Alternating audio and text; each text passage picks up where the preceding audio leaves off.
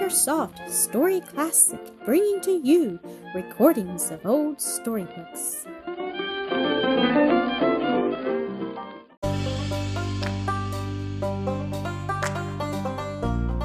Sir Gibbie, Episode 15 Donal Grant. Hungry minds come of peasant people as often as of any, and have appeared in Scotland as often, I fancy, as in any nation. Not every Scotsman, therefore, who may not himself have known one like Donal, will refuse to believe in such a herd laddie.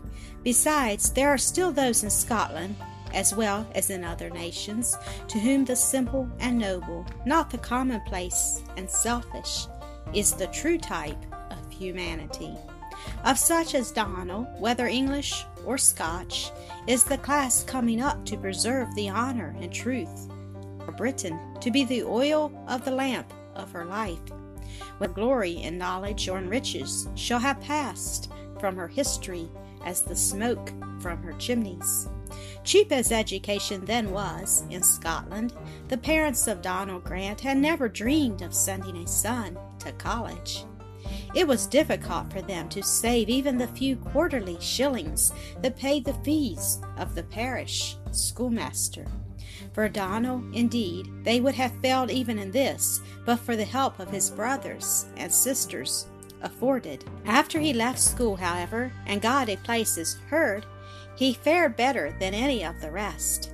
For at the Mains he found a friend and helper in Fergus Duff, employer's second son, who was then at home from college, which he had now attended two winters, partly that he was delicate in health, partly that he was something of a fine gentleman.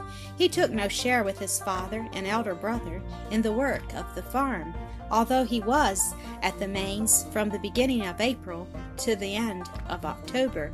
He was a human kind of soul, notwithstanding, and would have been much more of a man if he had thought less of being a gentleman. He had taken a liking to Donal, and having found in him a strong desire after every kind of knowledge of which he himself had any share, had sought to enliven the tedium of an existence rendered not a little flabby from want of sufficient work, by imparting to him of the treasures he had gathered. They were not great, and he could never have carried far, for he was himself only a respectable student, not a little lacking in perseverance, and given to dreaming dreams of which he was himself the hero. Happily, however, Donal was of another sort, and from the first needed but to have the outermost shell of a thing broken for him, and that Fergus could do. By and by, Donal would break his shell for himself. But perhaps the best thing Fergus did for him was the lending him books. Donal had an altogether unappeasable hunger after every form of literature with which he had as yet made acquaintance. And this hunger Fergus fed with the books of the house, and many besides, of such as he purchased or borrowed for his own reading, these last chiefly poetry. But Fergus Duff, while he reveled in the writings of certain of the poets of the age, was incapable of finding poetry for himself in the things around him. Donal Grant, on the other hand, while he seized on the poems Fergus lent him with an avidity even greater than his, received from the nature around him influences similar to those which exhaled from the words of the poet. In some sense, then, Donal was an original. That is, he received at first hand what Fergus required to have put on him, to quote Celia, in As You Like It, as pigeons feed their young. Therefore, fiercely as it would have harrowed the pride of Fergus to be informed of fact, he was in the kingdom of art only as one who ate of what fell from the table while his father's herd boy was one of the family. This was as far from Donal's thought, however, as from that of Fergus, the condescension, therefore, of the latter did not impair the gratitude for which the former had such large reason. And Donal looked up to Fergus as to one of the lords of the world. To find himself now in the reversed relation of superior and teacher to the little outcast, whose whole worldly having might be summed in the statement that he was not absolutely naked, woke in Donal an altogether new and strange feeling, yet gratitude had but turned itself round and became tenderness to young Sir Gibbie. After Donal left him in the field, and while he was ministering first to his beasts and then to himself, Gibbie lay on the grass as happy as child could well be. A loving hand laid on his feet or legs would have found them like ice. But where was the matter so long as he never thought of them? He could have supped a huge bicker of sowens and eaten a dozen potatoes, but of what mighty consequence is hunger, so long as it neither absorbs the thought nor causes faintness? The sun, however, was going down behind a great mountain, and its huge shadow, made of darkness and haunted with cold, came sliding across the river and over valley and field nothing staying its silent wave until it covered Gibbie with the blanket of the dark, under which he could not long forget that he was in a body to which cold is unfriendly. At the first breath of the night wind that came after the shadow, he shivered, and starting to his feet began to trot, increasing his speed until he was scubbed, scudding up and down the field like a wild thing of the night, whose time was at hand, waiting until the world should lie open to him.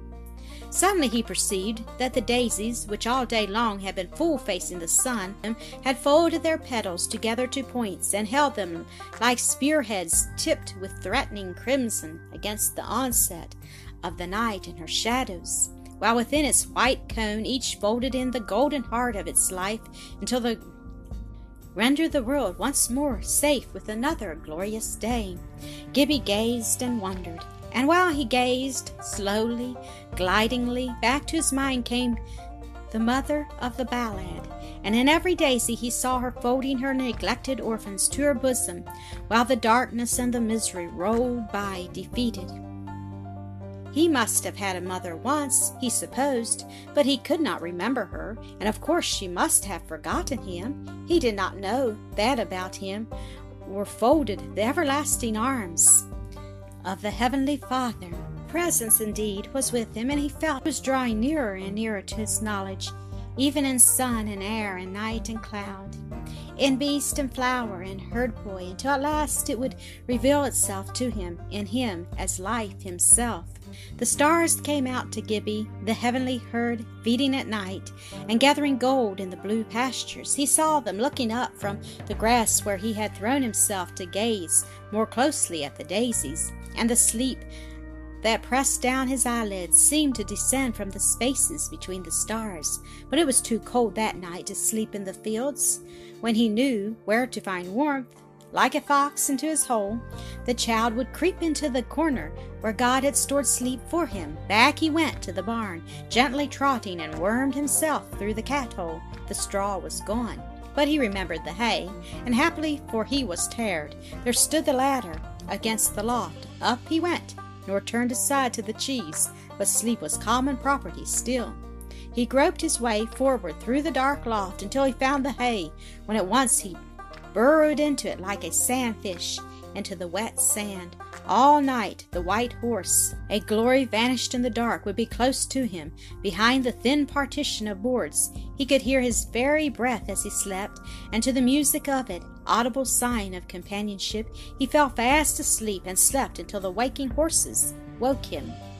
Thank you for listening to another episode of Acresoft Story Classic.